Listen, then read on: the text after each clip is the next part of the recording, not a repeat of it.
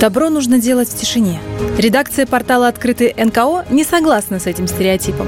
Мы выпустили серию подкастов «Истории успеха НКО».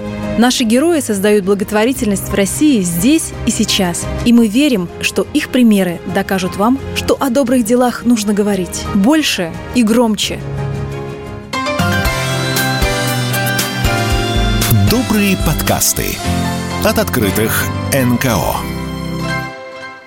То, о чем не пишут в учебниках по истории. В случае с Карелией эта фраза вовсе не означает сокрытие фактов. Этих фактов просто никто не знал. Раньше считалось, что боев за Петрозаводск не было. Пришлось буквально докапываться до правды. И делали это поисковики. Те самые, что готовы тратить свои отпуска и выходные, свое время, силы и деньги на то, чтобы люди знали и помнили подвиг солдат, защищавших эту землю. Председатель поисковых отрядов «Эстафета поколений» Илья Герасев рассказал о проделанной работе, а еще о том, как можно, используя современные технологии, привлечь молодежь к изучению истории, сделать иммерсивные инсталляции и установить манекены с лицами реальных людей. Эта история началась, наверное, лет 15-18, когда абсолютно случайно под городом Петрозавском мы начали находить э, убитых красноармейцев. Их находили, конечно же, раньше. Массу начали находить, э, это было в начале 2000-х годов,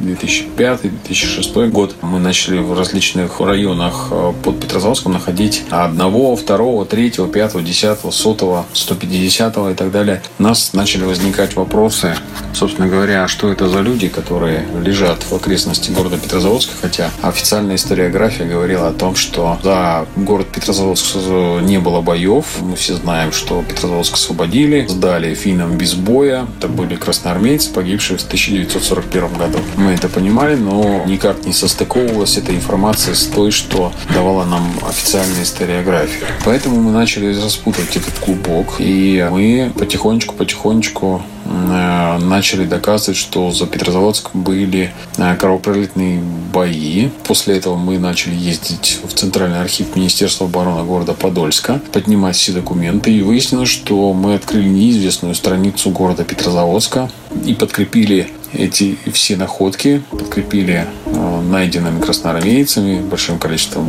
оружия, боеприпасов. Вот этот факт, что мы нашли четыре рубежа обороны Петрозаводска 1941 года, послужил присвоению города Петрозаводска высокого звания город воинской славы. На одном из барельефов сейчас стелы города воинской славы есть четыре рубежа обороны города Петрозаводска, которые обнаружили карельские поисковики, чем мы очень гордимся. На сегодняшний день есть подтвержденные по персоналям документально, что за город Петрозаводск в боях погибло больше 20 тысяч человек. Благодаря указу президента наш город имеет высокое звание город воинской славы.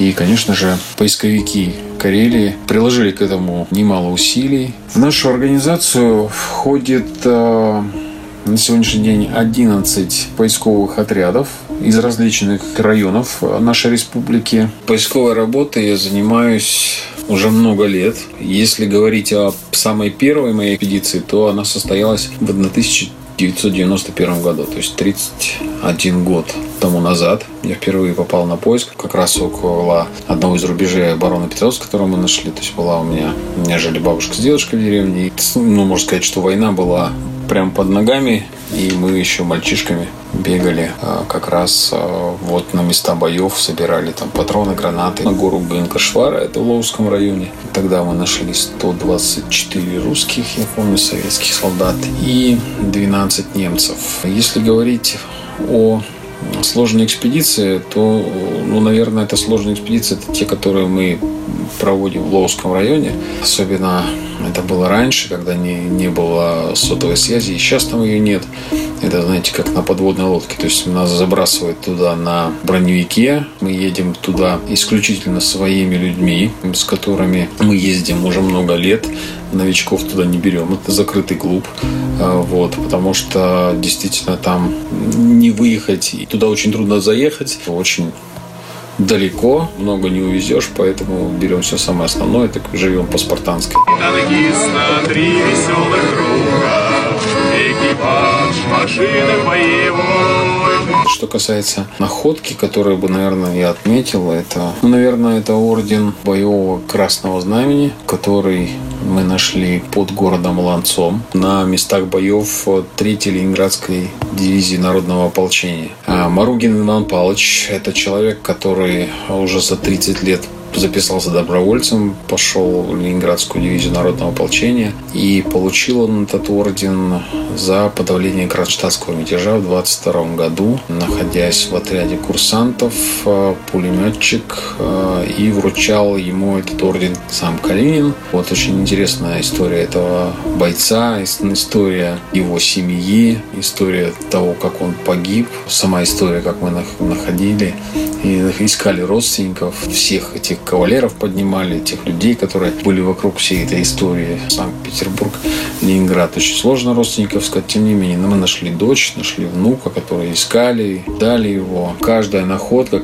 это, конечно же, целая история, которая чуть ли нельзя, может, о которой можно писать целые книги. Папа когда приходили гости, еще когда я была маленькой, в 6 лет, он показывал всегда похоронку и я очень четко запомнила с 6 лет, что мне нужно искать деда на 300-400 метров северо-восточнее станции Масельская, Кировской железной дороги, я начала экспедиции готовить именно в Карелию. И я сделала все, чтобы в Карелию попасть. Я увидела 16 заброшенных холмиков, поросших вот этой черникой. На них лежали ржавые каски. Все, что я могла, это, знаете, упасть на колени – и сказать, ну, здравствуй, дед, вот я и приехала. Находим родственников, то мы предлагаем забрать бойца на родину. А если это не получается, то мы захораниваем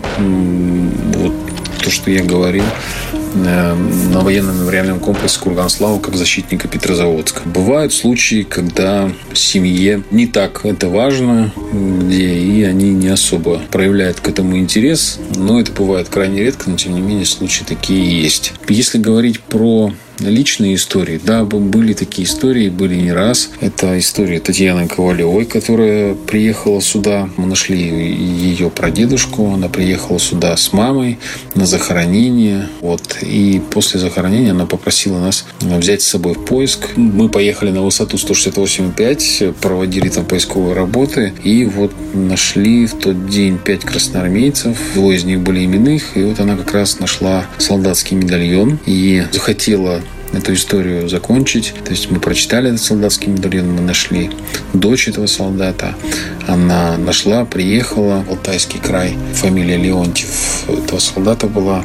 Приехала туда, привезла сюда на захоронение дочь. Это была просто целая история интересная. Личная история привела человека в поиск. Мы с ней поддерживаем связь очень много лет уже. И поэтому достаточно трогательная история, которая, собственно говоря, и вошла в одну из моих книг посвященная обороне города Петрозаводска. Ой, я не знаю, как благодарность вам выразить.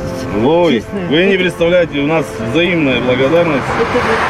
По поводу страха, когда ты оказываешься посередине минного поля, и оказывается это минное поле э, мина лягушки, которая, собственно говоря, в достаточно хорошем состоянии. Бывало, что приходилось их деактивировать, и ну, было как-то не по себе. И, наверное, это тоже не по себе, это когда ты идешь по лесу, за тобой идет Мишка, фыркает и дает тебе понять, что это моя территория, и ты шел бы отсюда. После того, как мы открыли Центр воинской славы э, города Петрозаводска в 2019 году, который посвящен обороне Петрозаводска, наши проекты были замечены, и нам предложили поучаствовать в большом проекте по поручению президента Российской Федерации. Мы создавали музей Корейского фронта город, в городе Беломорск. Полтора года жизни ушло, начиная написание концепции и за открытие самой экспозиции. В 2021 году мы начали третий проект Центра воинской доблести Республики Карелия. Чем уникален этот проект? Не так много у нас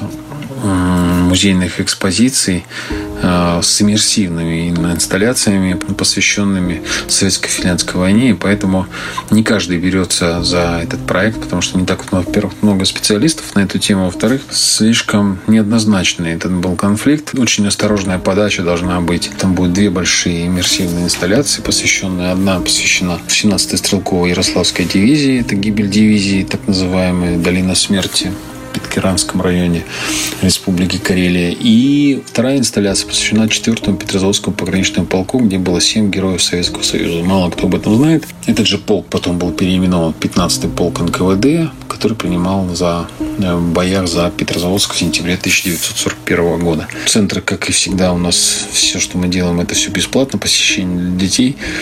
И вот он сейчас распахнет двери, и я думаю, что будет пользоваться спросом, потому что действительно интересно даже сейчас саму находиться, когда там все засыпано снегом. Манекены, которые э, с портретным сходством, где мы брали головы у Невского баталиста, это вот известный Дмитрий Паштаренко и его команда, которая делает э, манекены которые практически не отличить от настоящих людей. Мне интересно быть гражданином этой страны. И, конечно же, изменения с первого моего выезда и, скажем так, мыслями, которые меня посещают сейчас, то, конечно же, разница большая. Разница в том, что действительно я горжусь той страной, в которой я живу. Я горжусь тем, что я русский. Я горжусь тем, что э, то, чем я занимаюсь. Занимаюсь я, если это можно сказать, краеведением, своей республикой, историей своей республики, которой ну, до нас никто не знал. Поэтому я, мы все гордимся то, что мы занимаемся и открываем какие-то неизвестные страницы нашей страны. Добрые подкасты от открытых НКО.